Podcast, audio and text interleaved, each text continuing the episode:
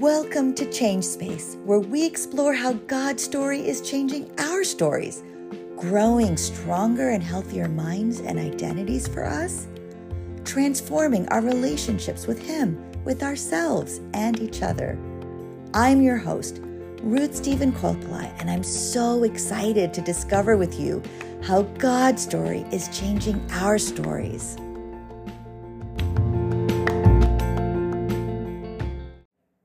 Be loving. Isn't that what it means to be a Christian? Love others. It's what I've heard my whole life growing up. Love other people, serve other people, do good to others.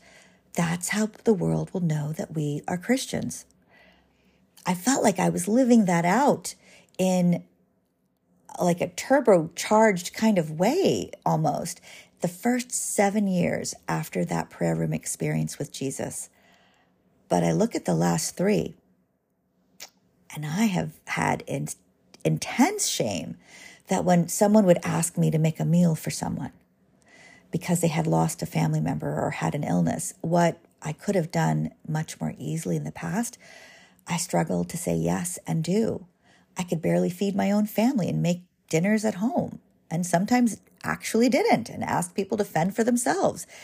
These little things that were ways that I measured loving others and serving others, I was no longer doing as the depression had taken over and the anxiety was exhausting and using up all of my energy.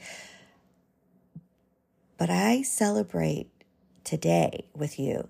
I'm not there anymore. And do you know what's helped overcome the shame?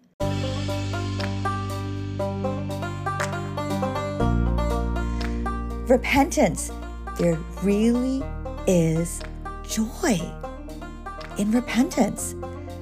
Turning away from my way and turning to Jesus is freeing me of my shame.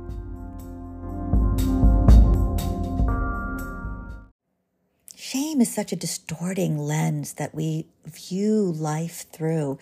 It's insidious because we don't even know we're doing it. It blocks us from truth. It blocks us from love.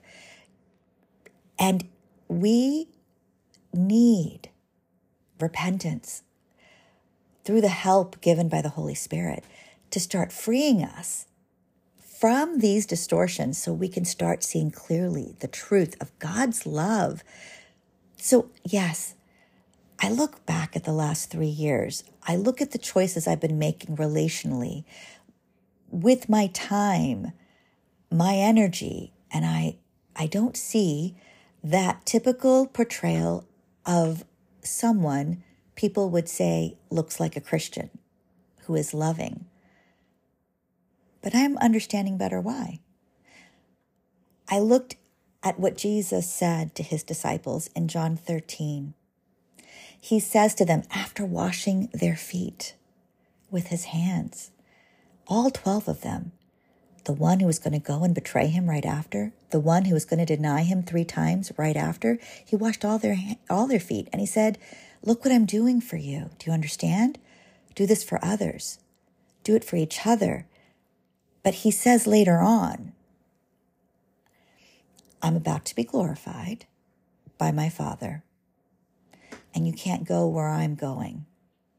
So now I'm giving you a new commandment love each other. Just as I have loved you, you should love each other. Your love for one another will prove to the world that you are my disciples. Well, you guys, it's, it's verses like this.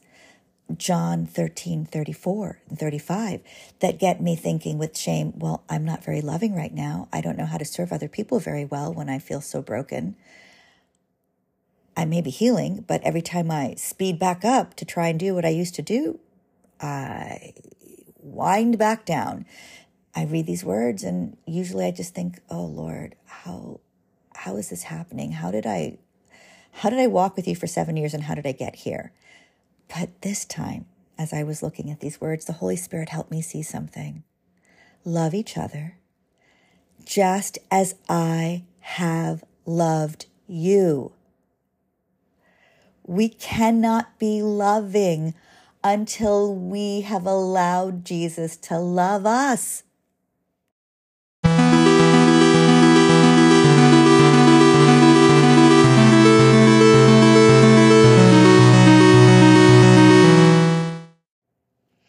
The last few months, God has been helping me see some truth about myself. What got me missing out on being loved by Him? Through attachment theory in psychology, which I learned, I don't know, way back when, but it's coming into focus for me with what I have spiritually been struggling with in my relationship with Jesus. This is what Jesus has helped me see through the Holy Spirit. There are four types of attachment styles that come from attachment theory. Basically, these are descriptions of the ways in which we attached, connected to our caregivers, parents, grandparents, nannies, daycare workers, whoever took care of you. If you're listening to my voice saying this, somebody somewhere took care of you. That's how you're here. And we all have attachment styles. In the four styles, three of them are insecure attachments. The first one, avoidant attachment, is when, as a very young little one, from baby to three years old is the range that we're going to look at as we talk about this. I am with my caregiver, and my caregiver is not attuned to me. And by attunement, let me say what I mean when I use that word.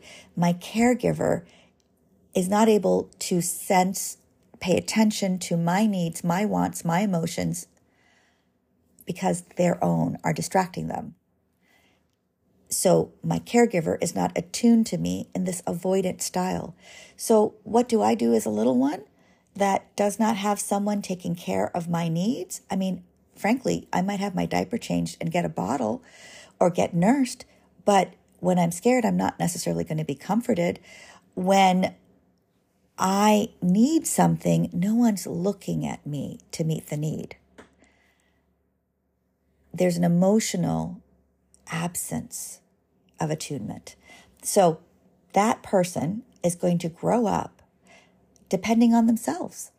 There's no one to turn to, there's no one to trust, there's no one to depend on. I'm going to learn to depend on myself.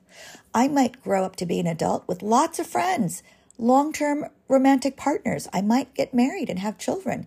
But when someone needs me emotionally, I'm going to avoid that moment. I can be nice to you. I can bring you a meal, but don't talk to me about your feelings.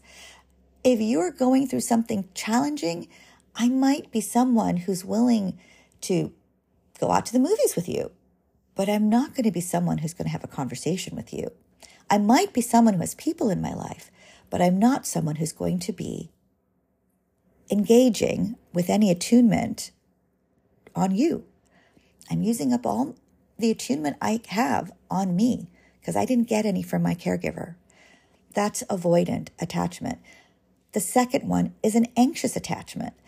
In this style of attachment, the little one is with the caregiver, and the caregiver is inadequate with attunement. The caregiver might attune to the child every once in a while, but not sufficiently, not adequately to where the caregiver is learning who this child is. So the little one goes to solve the problem this way through their nervous system. They take all their resource, resources and start to learn to attune to the caregiver what should be going from the caregiver to the little one is now going from the little one to the caregiver. If I attune to you, my caregiver, maybe I can soothe your distress, distress and pain. Maybe I can make you laugh when you're sad. Maybe when you need that thing, I'll run and pick it up for you. I'm anticipating what you need from me. I'm attuning to you because if I meet your needs and you're more regulated with what you need, I'll get some of the breadcrumbs of some attunement from you to me a little bit more than I would if I didn't do this. As I grow up in an attachment style with anxiety like this, I'm always tracking what others need. We might hear people say it as people pleasing today. I don't pay much attention to what I need because I'm assuming I'll get my needs met by meeting your needs first. It sounds so Christian, doesn't it? I'm going to serve you. I'm going to love you. I'm going to do for you. And I'm not going to ask for anything back. But that's not sustainable either because both the avoidant and the anxious styled person are going to be lonely and not understanding why. And there's still a third style. This one's a little bit more heartbreaking. The little one is with a caregiver. Not only does the caregiver not attune to the little one, the caregiver is not safe for the little one. At its worst, it is physical abuse, verbal abuse, emotional abuse, sexual abuse, but it doesn't have to become abuse to become unsafe. And this little one can't avoid the caregiver, can't attune to the caregiver to get needs met. There's nothing this little one can do to be safe. When this little one grows up, there's going to be so much more dysregulation. The psychological word for the chaos that is described in Genesis 1 1 and 2 from that darkness, from the pain that comes from the lies that are made by sin. This little one in a disorganized attachment style is not feeling safe and so is easily dysregulated, easily feeling chaotic inside, easily expressing themselves in a chaotic way.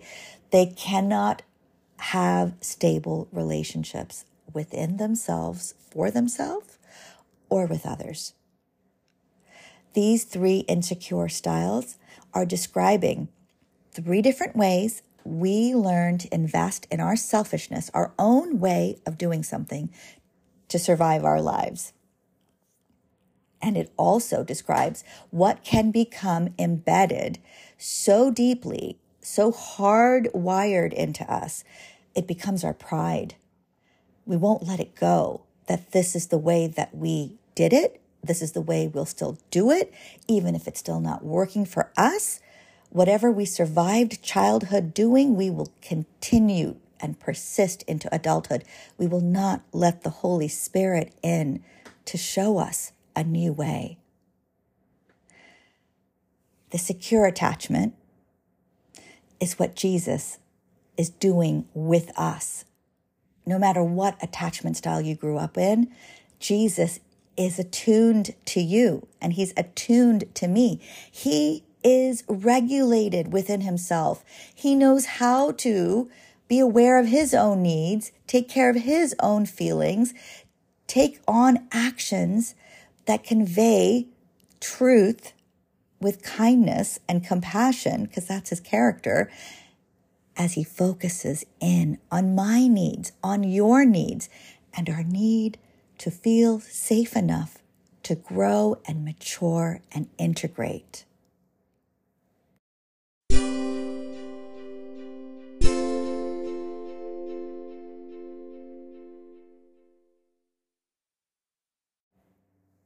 Do you want to be loved?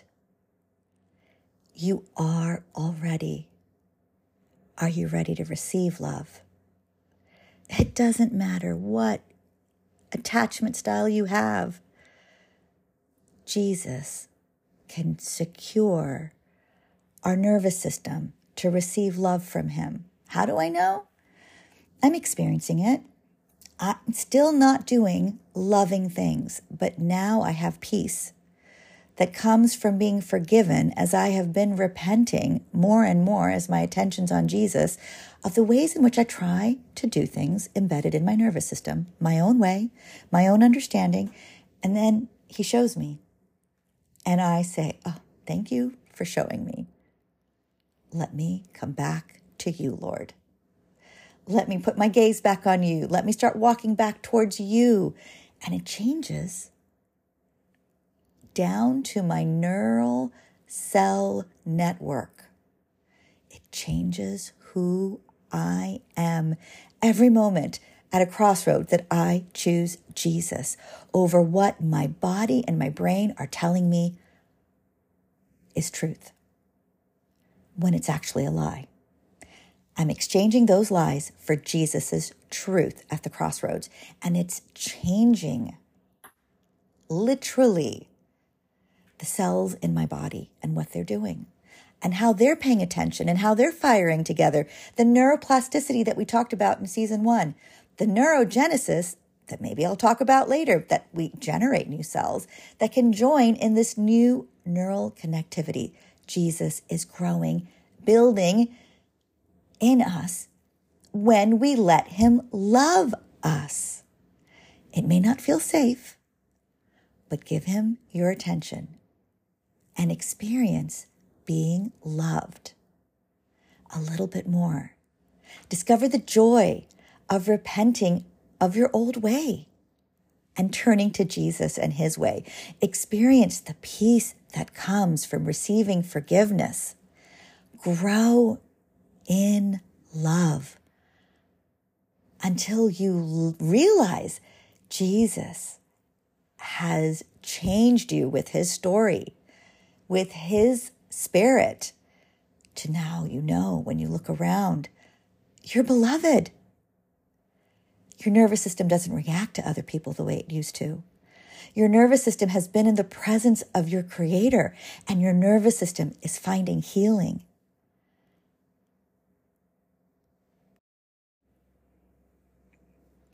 Isaiah 30 tells us the Lord is waiting for us to come to him. He's right here with us, remember?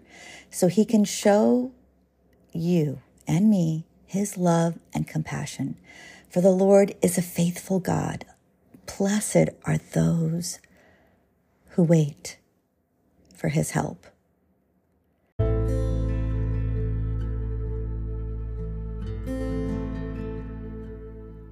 The Lord will be with you to teach you.